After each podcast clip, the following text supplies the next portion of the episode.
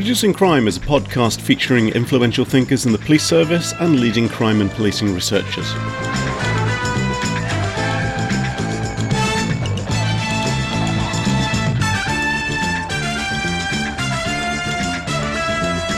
Ed Maguire is a professor of criminology and criminal justice at Arizona State University, where he directs the Public Safety Innovation Lab. We chat about the challenges involved in policing protests and demonstrations and balancing an appropriate response in highly dynamic situations.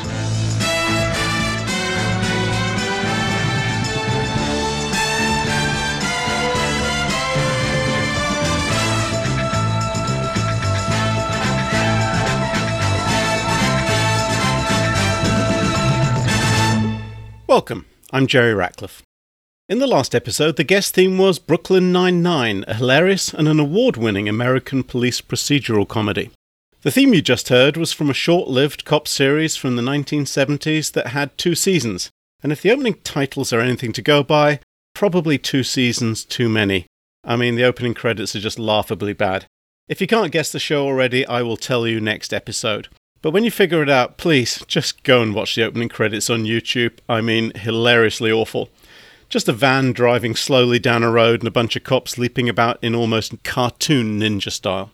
Speaking of ninjas, for this episode I chatted to the owner and head instructor of the Cactus Jiu Jitsu Academy in Scottsdale, Arizona. Don't roll your eyes like that, people. It's called a segue, and yeah, not a very good one. You may, however, know Ed Maguire from his day job, where he directs the Public Safety Innovation Lab at Arizona State University in Phoenix and is a recognized expert in the policing of protests and demonstrations. Prior to moving to Arizona in 2016, he worked for the United Nations, the Office of Community Oriented Policing Services, that's the COPS office, and both George Mason and American universities. He chairs the Research Advisory Board for PERF, the Police Executive Research Forum, has a PhD from SUNY Albany, and is the author of over 70 research articles and other publications, including a new co authored book called Policing Protests Lessons from the Occupy Movement and Beyond. In this episode, he tells me about protest policing, graded responses, comparisons between British and American approaches, and Swedish innovations. Don't get excited, it's not that kind of podcast. I learn what transfer of grievance means, and no, it doesn't involve my ex wife, and also discover what happens when an academic, a protester, and a rabbi walk into, well, you'll find out. We caught up online, of course, because, you know, this whole pandemic thing. Your work in, especially in the area of around protest policing, has suddenly become really important, hasn't it? Yeah, here and in your home country. Well, I don't know where home is anymore. Really, I'm a bit of a, I think I'm a bit of a mongrel type nomad. Really, I've no idea where home is. Where am I paying bills for? That's the place I feel most responsible for. Out of interest, how did you get into this area? When I was a professor at American University, it was during the Occupy movement, and several of my graduate students were disturbed by what they were observing on the evening news with police responding to protests in New York City, at the University of California at Davis. And uh, so one day I said to them, I said, you know, we've got an Occupy encampment just down the road. We can take a walk down the street and and and go visit the protesters and see what we can learn. So we did that. That's a bit radical. You being an academic and actually wanting to get out of the out of the office and go and see stuff. Crazy stuff. That puts right? you in like a tiny percentage of academics who actually leave the office. So good for you. but one of the interesting things that happened, it was quite unexpected. Like much of what happens in our careers, is that when we started talking to the protesters about their experiences with police, some of them started sobbing. Good grief and it almost looked like a post-traumatic stress response or something like that. Stroke, and yeah. it was that response that I think led us to investigate further. And so you've been working in this area for a decade now then. Yeah. There's a part of me that looks at how protest policing has emerged in the US over the last probably seven or eight years. I mean, I, I, it really came to my notice during the Occupy Wall Street movement when I was thinking, oh wow, this is a really different kind of thing because growing up in Britain and being a police officer in the UK in the 80s and the 90s, you either had a riot or you had planned demonstrations and marches, which is what the majority are. But now we've got these kind of hybrid things that crop up and then can, like Occupy Wall Street, can just be around for ages. It seemed like a decade ago everything changed. Yeah, I think that, you know, one of the great challenges in these more recent events, including Occupy Wall Street, is you don't have one or the other. It's not a black and white world in the sense of you don't have a peaceful protest or a riot oftentimes you have little bits of both, right? And so you have these events where people are mostly peaceful, but you've got a handful of people who are behaving destructively or engaging in violence. And those tend to be the events that police find to be the most challenging. And have you found that there are definite kind of groups of people in crowds who are looking to provoke a reaction, who are looking to provoke police? Is that common? It is common. You've got folks who show up with intention from the beginning of behaving in a destructive or violent or provocative manner. And then you've got a, a, set of folks who may end up not having decided to behave that way until they get into the midst of the event. And, you know, there's some sort of. They get caught up in the moment. Well, I don't know if it's just that they get caught up in the moment. You know, that's what we talk about a lot with contagion theories, where, you know, people get all caught up in the moment and you know, sort of become powerless to resist the urge to, to do crazy stuff. I normally need alcohol for that.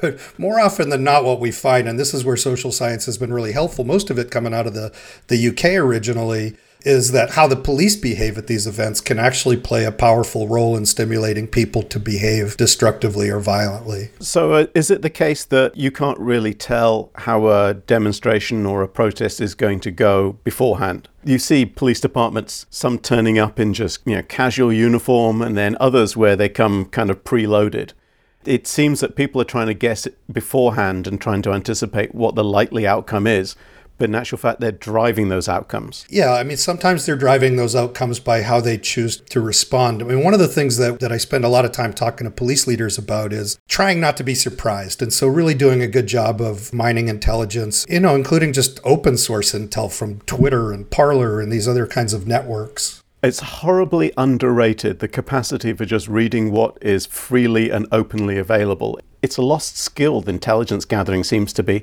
People seem to have forgotten about it. Yeah, I mean, I think even the Capitol, I put out a tweet the night before the Capitol riot that said, look out, folks, you know, you've got people on Parler talking about behaving and violently and tomorrow's going to be a civil war. You know, I didn't have access to any inside information. This is the Capitol riot of uh, 6th of January 2021, right? Yes. Yes, and so people were. That was a moment, wasn't that it? That was quite an interesting time. Bet your phone blew up after that, didn't Indeed it? Indeed, it did. Indeed, it did. But you know, folks were telling us what they were going to do openly on Parler and Facebook and other other social media sites people talk shit all the time on Twitter and social media sites, and they often don't, usually don't follow through. So, what made the Capitol riot different? I think the chatter before the Capitol riot was really significantly more abundant than what we typically see in protests that turn violent.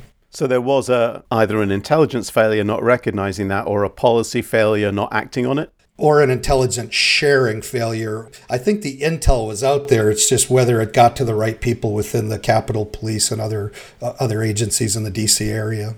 So, you know, you've made the comparison to the UK. I mean, I remember going to a lot of demonstrations and protests and marches in the 1980s and the 1990s. You, when you're a police officer during the Thatcher era, it became kind of de rigueur.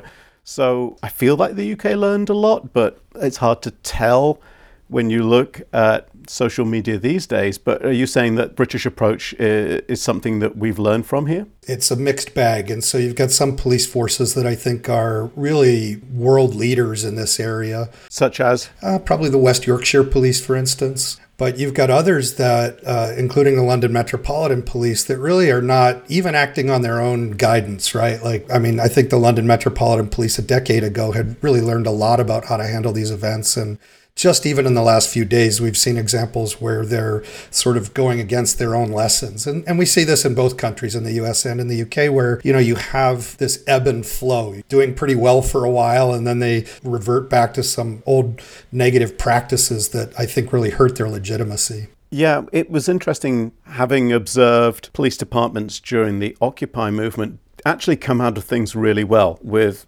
decent public perception and some departments just managed to screw it up royally. What were the lessons that we learned from that? I learned some really important lessons from just talking to police leaders from across the country. I, I got a Justice Department grant just after the Occupy movement to go around the country and talk to police leaders about what they learned from that event. And it was really interesting. You know, some of the police leaders said um, they were really happy that Occupy came to them a little bit later than it came to some other sites because they were able to look on CNN and see how other departments were messing it up. You know, a lot of them talked about just even talking to their officers, police chiefs talking to their officers saying, let's not make any viral videos, right? Like, let's not right. be caught, you know? So at roll call videos, it's basically let's just show CNN and everybody say, let's not do that exactly. shit. Exactly. Exactly. Right. oh my goodness. Is that the learning mechanism to 21st century policing? This is how we're learning. It's like watching the television going, oh, that doesn't look good. Yeah, yeah, we, we, we don't want to look like that. And unfortunately, in the United States, we're in a moment right now where the Capitol insurrection is probably on the minds of every police chief in the country and they don't want to they don't want to be caught in a moment like that. And so in that ebb and flow that we talked about you know now we're at risk of things getting worse again because there's a, a tendency to over respond following dramatic under responses like we just saw in dc and it's not even an over response it's an over preparation because it's not really a response right? Because you're almost coming with all the militarization and with all the hardware and the riot shields and all this kind of stuff before any demonstrations even happened. Yeah, that's right. And so, what we've learned from a lot of the research coming out of the crowd psychologists in the UK is that when police respond that way initially, they often end up provoking the response that they're looking to prevent. I seem to remember that we did spend a lot of time putting just uniforms out with the crowd, but having van loads of the heavy mob around the corner with all the equipment as necessary, but out of sight. Yeah, and that's what we recommend. I think, you know, when you put officers dressed in full riot gear at a largely peaceful protest, it really angers protesters and ends up leading to some people sort of rebelling. So the concept that I think some in policing think we have to turn up with a show of force to quell trouble has exactly the reverse effect. Yeah, we've got 60 years of crowd psychology research suggesting that that mode of thinking is just some crowd psychologists called it not only wrong but dangerously wrong. Well, speaking of dangerously, then, at what point do you flick the switch? Because at some point you have to worry about officer safety in these environments, right? Absolutely. And so, you know, one of the things that, that we talk about is is having a graded response plan where officers sort of gear up as the need arises. And so, you know, when people start throwing things which police refer to as airmail, so when you start seeing airmail, you know it's probably time to put helmets on. And as things start to worsen, you know you start rotating in officers who have heavier gear, and this all needs to be trained and choreographed, right? Like this isn't something that can just happen on the fly without practice. Do police departments do decent training around this area? They do terrible training around this area. Well, that's good to know. um, it's is this, you know, we're right in the middle of discussions around defunding policing. But if we ever decide to reverse that idea, this seems to be one of the areas where it would be in everybody's benefit, the police and the public, for an increase in police training, right? I agree. You know, I've looked at training materials for some large cities in the US. I've, I've looked at training materials put out by federal government agencies who train local police on these issues. And you know, some of the things that these training materials say about crowds remind me of outdated ideas from like the 1890s or 1900s. I, I don't know where they come up with this stuff. You can tell a criminal by measuring the size of his head. we have the equivalent of that kind of thinking in protest policing. But we also don't like to learn from other people. We feel it's like a it's an mission of our own failure. You know, police departments in the US say, well, we really need to learn from West Yorkshire Police, a police department that they've probably never even heard of. Right. And it's difficult to change the way people think about these things, and particularly in this case because of the officer safety issues. So the concern is that if we, you know, follow this kind of new thinking about how to handle crowds that our officers are going to get hurt. And what I'm constantly telling police leaders is your officers are going to get more hurt doing what you're doing now than adopting these newer ideas. Yeah, I think for some people that's a tough lesson because they know best, right? Because you're an academic. What do you know, right? Right, exactly. Which is why I think, you know, having practitioners be a part of that change effort is what's absolutely needed. You know, not just practitioners, but I think people have to listen to the research a little bit more. I think that's really important. Plus, also, you get on the ground. I mean, I follow you on Twitter, and, you've had your moments out there on the street, been on the receiving end of some, uh, well, let's say, percussive management. it's a tough industry to, to both study protests and to cover them as a journalist because you end up with lungfuls of tear gas and sometimes being struck by less lethal weapons. Officers come by and shove you back. And, and this is even when you're attempting to comply. And so there's not a lot of differentiation at some of these events between uh, bad actors and people who are just there for peaceful purposes. And if I recall correctly, you've taken a, a rubber bullet round, haven't you? I took a pepper ball round about half inch above one of my eyes, and so I'll be forever grateful that uh, it missed ever so closely my eye. I think I probably would have lost the eye. Yeah, I've been on the receiving end and seen a lot of pepper spray. Within 10 minutes of being on duty, I finished my field training and joined my shift. And we got called to a nightclub around the corner from the police station, which is awfully convenient. And I went inside, and I'd never experienced pepper spray before.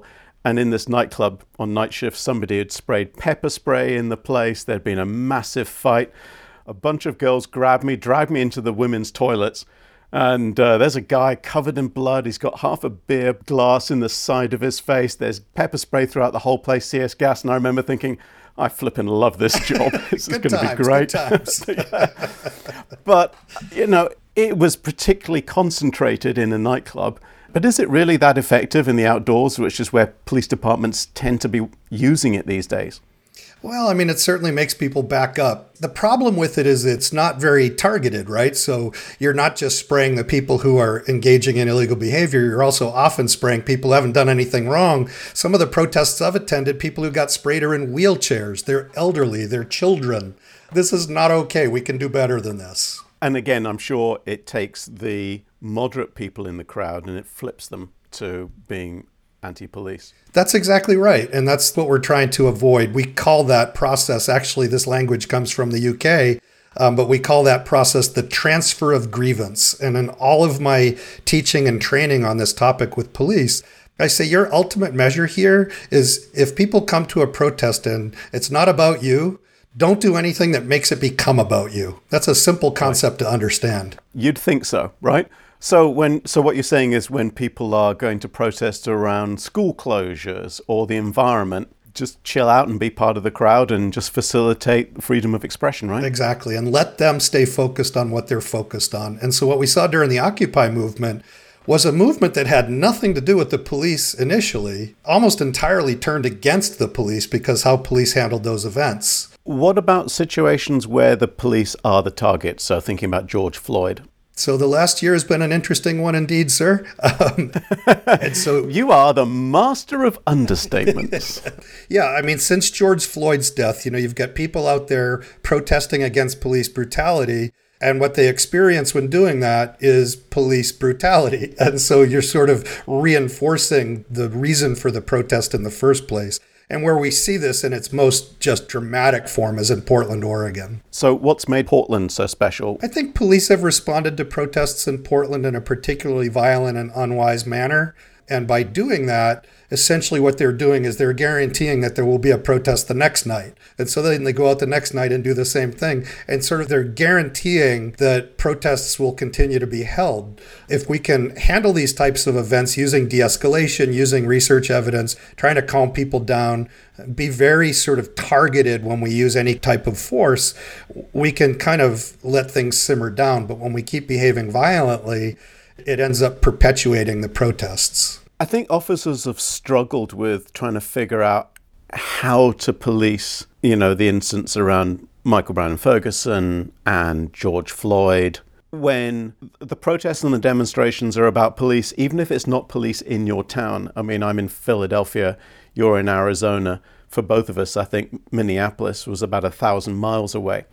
But it seemed very local, if that made sense. Yeah, and I mean, a lot of people don't truly understand the nature of policing in the United States. I mean, even my students sometimes refer to American policing as the police force, as if there's just one, right? And so there is that tendency in the public to think of policing as this monolith. And so if police in Minneapolis did something wrong, they're probably doing that same thing in my city. I think even in big departments, what you can end up with is it feels like that there are 20 police departments within one police department. Because again, it's like the crowd, isn't it? You just don't have that homogeneity of perspective. Yeah, exactly. And, and we see differences across shifts, we see differences across precincts. Indeed.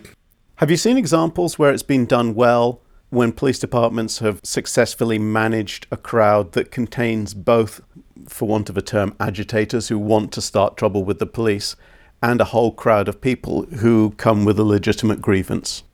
Yeah, you know, in our national study of the Occupy movement, we saw that a lot. So in Boston, for instance, just really targeted, you know, anytime they chose to take enforcement action, it was not enforcement action against the entire crowd. It was really targeted toward people who are behaving violently or destructively. Salt Lake City, we saw the same thing. Saw some of that in Milwaukee. I mean, there, I think there were several departments where police chiefs sent out the right message, and I think officers followed the guidance issued by their chiefs. Do you know if they were doing more training, given that officers are going into what can be a very stressful situation, having been in a number of disorderly protests and riots? When you're right in the middle of it, it's a thing. Yeah, and so they absolutely have to train these kinds of things, and particularly if they adopt that graded response model I was talking about, because it's no easy feat to rotate officers out you know, either to put on riot gear or to put on some intermediate level of, of protection, like a helmet, and maybe a, a longer a riot baton, um, and then rotate them out again to put on full riot gear if things head in that direction and warrant it. All that needs to be choreographed and trained and very carefully practiced so that it can be executed under stress. Yeah, I mean, I'm thinking about what you're saying, and it absolutely makes sense. But once you start bringing out long sticks and stuff like that, I just wonder at that point, is it even possible for a police department to come out of this looking good? It kind of feels like it's there's going to be just variations of how bad do you want the department to look, and that's as, as best you can do. Yeah, I, I think so. You know, one of the things I appreciate about how the Swedish police are handling things, some UK forces are, you know, they're putting officers out in the crowd. Uh, they're wearing different colored vests. These folks are out there trying to sort of calm things down. So you don't have just the one response. You've got officers who are, you know, more armored up, but you've also also got officers who are out there in the crowd trying to keep people calm, trying to talk to people, trying to de escalate, lots of communication. And American police are resisting those types of approaches for officer safety reasons. Yeah, that's an interesting one for officer safety reasons. And, and I get it. Uh, certainly after George Floyd, having seen Erika Shields, for example, out walking in the crowd, surrounded by a lot of very angry people as a result of you know George Floyd, and there's a lot of genuine anger kicking around with that. I mean, you run a martial arts studio. I mean, if you were with me, I'd be fine. I wouldn't have any problem with that at all. But out there on my own in a very, very angry crowd, um, even though I'm the nicest guy in the world, I would certainly have some concerns. Will you come and be my bodyguard if it ever gets to that? Can I can, can I just hire you as a bouncer? Happy to do it, sir. Um, but you know what's interesting is when you t- what's your what's your dojo cover? Oh, we're Cactus Jiu Jitsu. We teach Brazilian Jiu Jitsu. Oh, good stuff. Yeah, I'm definitely hanging around with you. Yeah, a little bit of capoeira training. There we go. There you go. But yeah, when we talk to officers who do this kinds of work, I mean, certainly there are moments when they're afraid and they, you know, make the choice to exit the crowd for officer safety reasons. But, you know, a lot of times they turn out to be the middlemen, if you will, between the protesters and the rest of the officers. They're the people who are out there, you know, handling the negotiation and the communication and they often tell me that they feel very comfortable being out there. And, and if they're not comfortable, they exit the crowd and go back behind the line of police officers. But, you know, there are people who I think are very good at this kind of work and are meant to do it. It's not something I think you can just assign to anybody. You got to pick the right people. And it sounds to me like it's something that a chunk of crowd psychology training and understanding is going to be essential. Absolutely. You know, it's interesting. I was talking with with a sergeant from a, a pretty big police department here in the U.S. a couple of weeks ago, and and what he wanted to do is he wanted to check to see if he understood the crowd psychology, if he if he was getting it right because he's training his officers on it. And what I really appreciated about it was he took everything I was saying and he put it in cop language. It was amazing. I thought he did a great job of it. You should get yourself a copy of that. Absolutely. It sounds like it's gold. Yep. Yeah.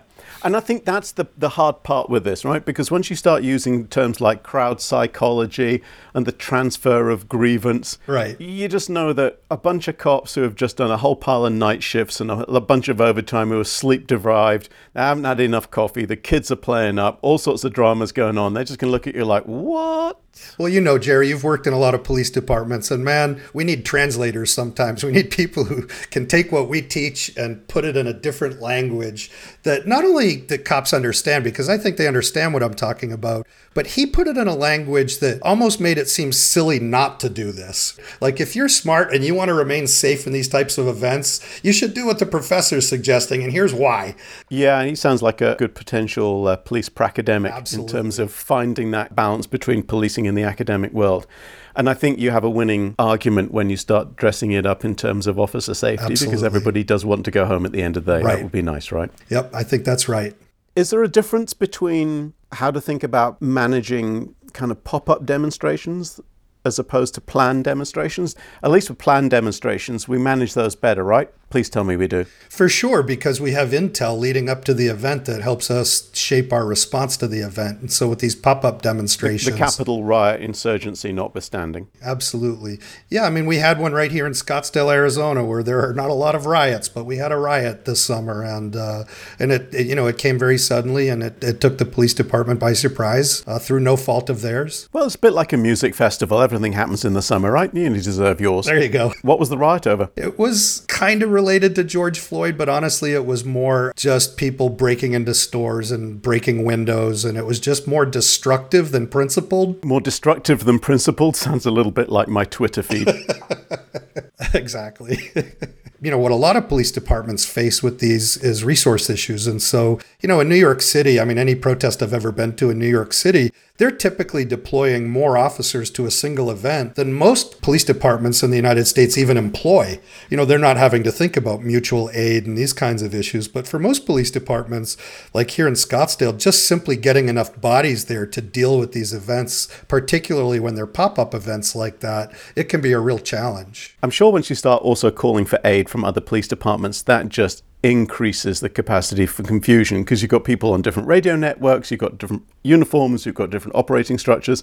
So people are turning up to help out, but I'm sure it just adds to the confusion, right? Absolutely, and it's a, it's a big problem with these types of events because in Ferguson, for instance, there were nearly 60 police agencies that responded to the protests and riots after the the death of Michael Brown. I'm sure they're all bringing their own perspective of what the crowd is going to be like, their own equipment, and how they're going to approach things before they've even turned up in the town. Absolutely, and so you have dramatic differences in training and equipment in uh, you know ability to communicate via different radio systems and so forth and you know i think one reporter got it right a beautiful quote he said it was a mishmash of tactics and confusion you know, one of these police departments had dogs. Look, we learned the lesson 60 years ago in the United States. You're not going to have dogs chasing after a bunch of African American protesters. It's not good. I mean, I've only been in the States 20 years, but I saw those photographs about a week after I arrived, yes. Exactly. Yeah, maybe a, a confusion should be the collective noun for police departments whenever they gather together in herds of more than three.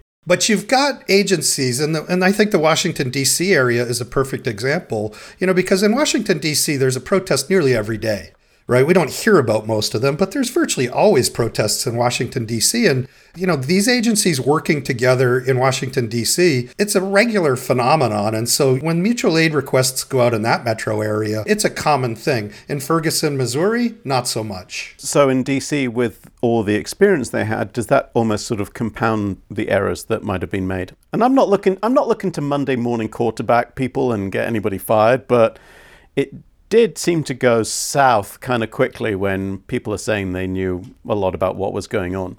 Yeah, I mean, I think there were political pressures on the agencies involved in these events in terms of trying to manage the optics and not letting police do what police do. I think if police were left to their own devices to handle these types of events without the political pressures that they were facing, very intense political pressures, I think we would have seen a better response in DC. I mean, it, it seemed that they, the police departments weren't tooled up with all the right equipment. So at least they they started with the right approach, though they've been criticized for almost being too friendly with the crowd. Was that a reasonable critique, or is that more people playing politics? I think it was an unreasonable critique. I think the reasonable critique here is at an event like this, you want to have multiple layers behind the curtain in case something goes wrong. And in this case, there was nothing. Who was that attorney general that had a semi-naked Oh, right, statue yeah. of? Ashcroft. That's right. Yeah. And he covered up the yeah. John Ashcroft covered up a semi-naked statue. That's the only thing that's behind a curtain, mate. yeah, you were saying there's nothing. There's nothing else behind. Yeah, there's nothing else behind the curtain. And so, you know, you we always say, you know, you hope for the best and plan for the worst. I think they hoped for the best and Yeah. they just didn't plan for the worst. And so when the worst started to happen, there was no more assets behind the curtain to bring in and, and help deal with this event. Yeah, at least a, a lot of the stuff that I went to in London, you know, we may have been walking with a crowd, but we know the uh, the TSG were a couple of blocks away. Yeah. So if things went south, we could pull back and people who've got a chunk more training and a lot more equipment could be wheeled into position. And that's how we need to approach these things. And I don't know why we're still having to learn that lesson. Yeah, that distinction for me is, is really important. When there's a failure of planning, that seems to be a huge error. But it also seems that it strikes me that things go so much better when there's also planning on the demonstrator side as well. I mean, I, I policed a lot of these things in central London back in the late 80s and the, the early 90s. I think my favorite was having to do, spend a Saturday and a Sunday. The Saturday was a student union protest, which was absolutely chaotic not least of which because it was the wind was blowing hard and these guys had a massive banner. And there was a headwind and they were just not making any progress because you know they were trying to go two steps forward and the wind was just blowing them back. And then on the sunday it was gay pride and those guys were just in great shape. The banner had slits in it to let the wind through. They were heading down the road. They knew where the route was. They had the post parade cocktail location planned out. The gay guys had it all squared away. It was fantastic.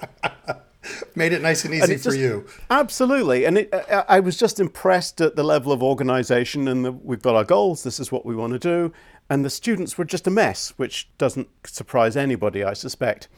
But also, that level of disorganisation created much more of an environment for for chaos and for more people to get hurt, which is what happened.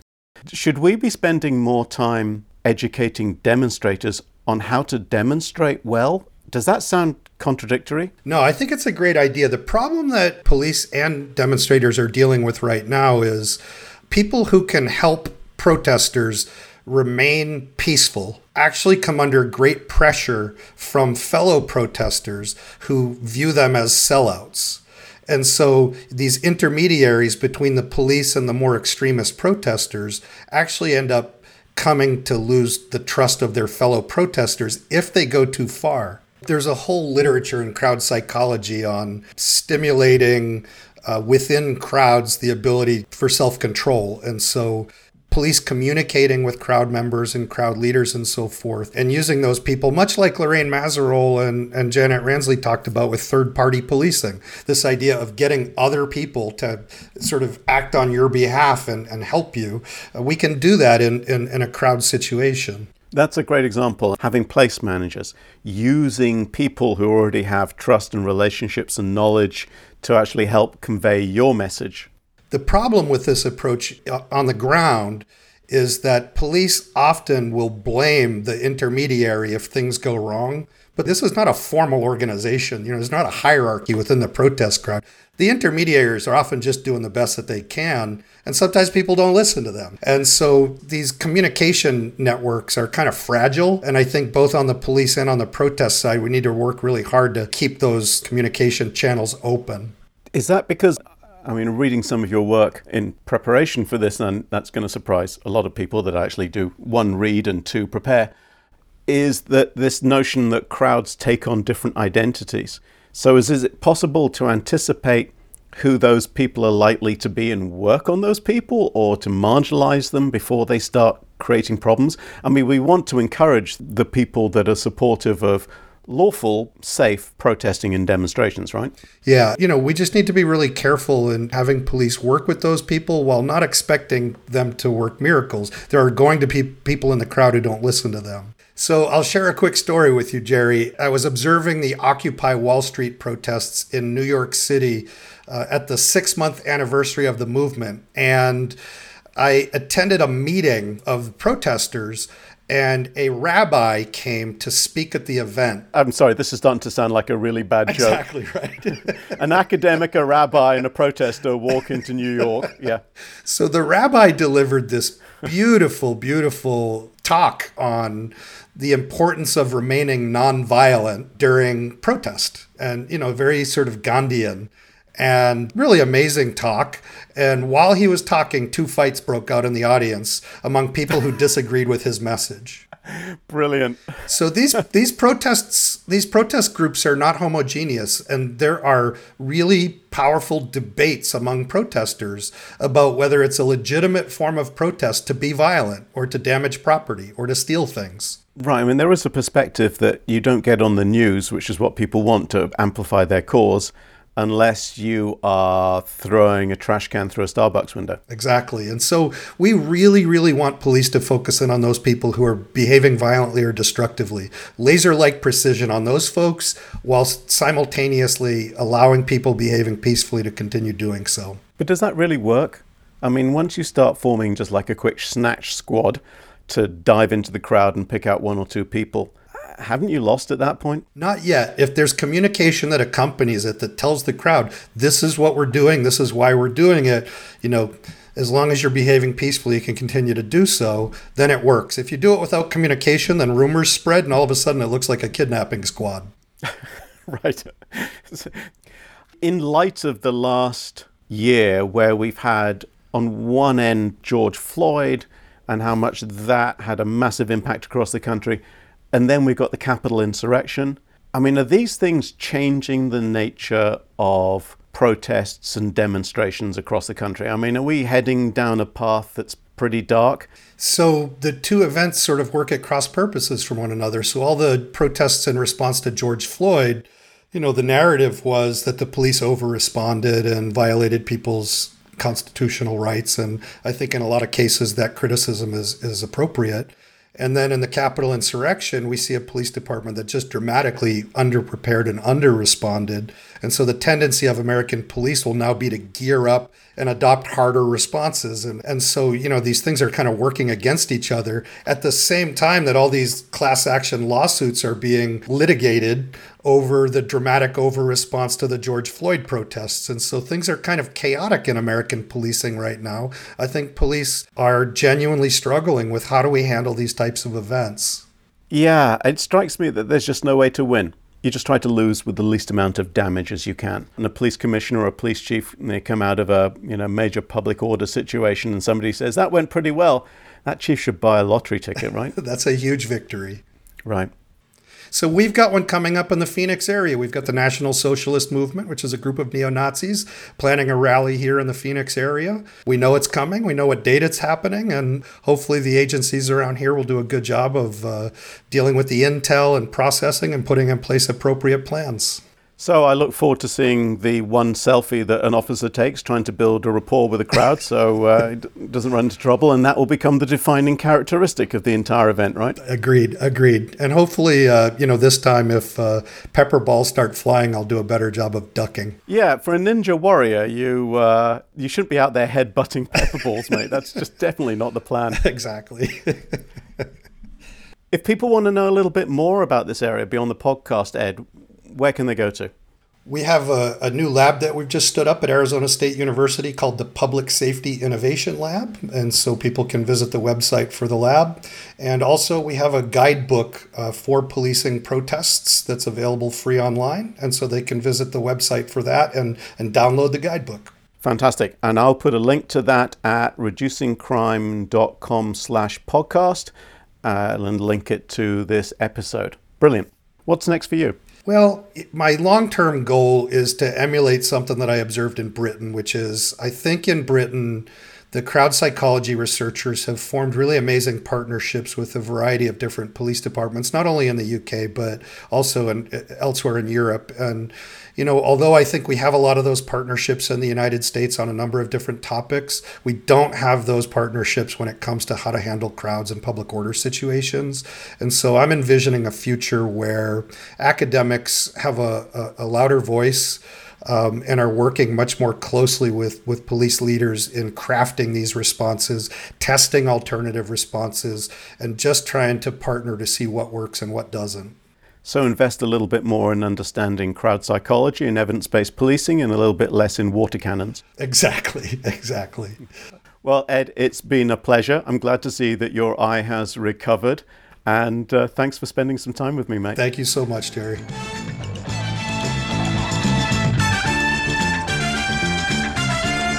That was episode 34 of Reducing Crime, recorded online in March 2021. New episodes are announced on Twitter at underscore reducing crime. You can find a transcript of this and every episode at reducingcrime.com slash podcast, where you can also find links to Ed Maguire's Policy Lab and the Protest Policing Guide mentioned in the episode. If you're an instructor and want multiple choice questions for reducing crime episodes, just DM me. Be safe and best of luck.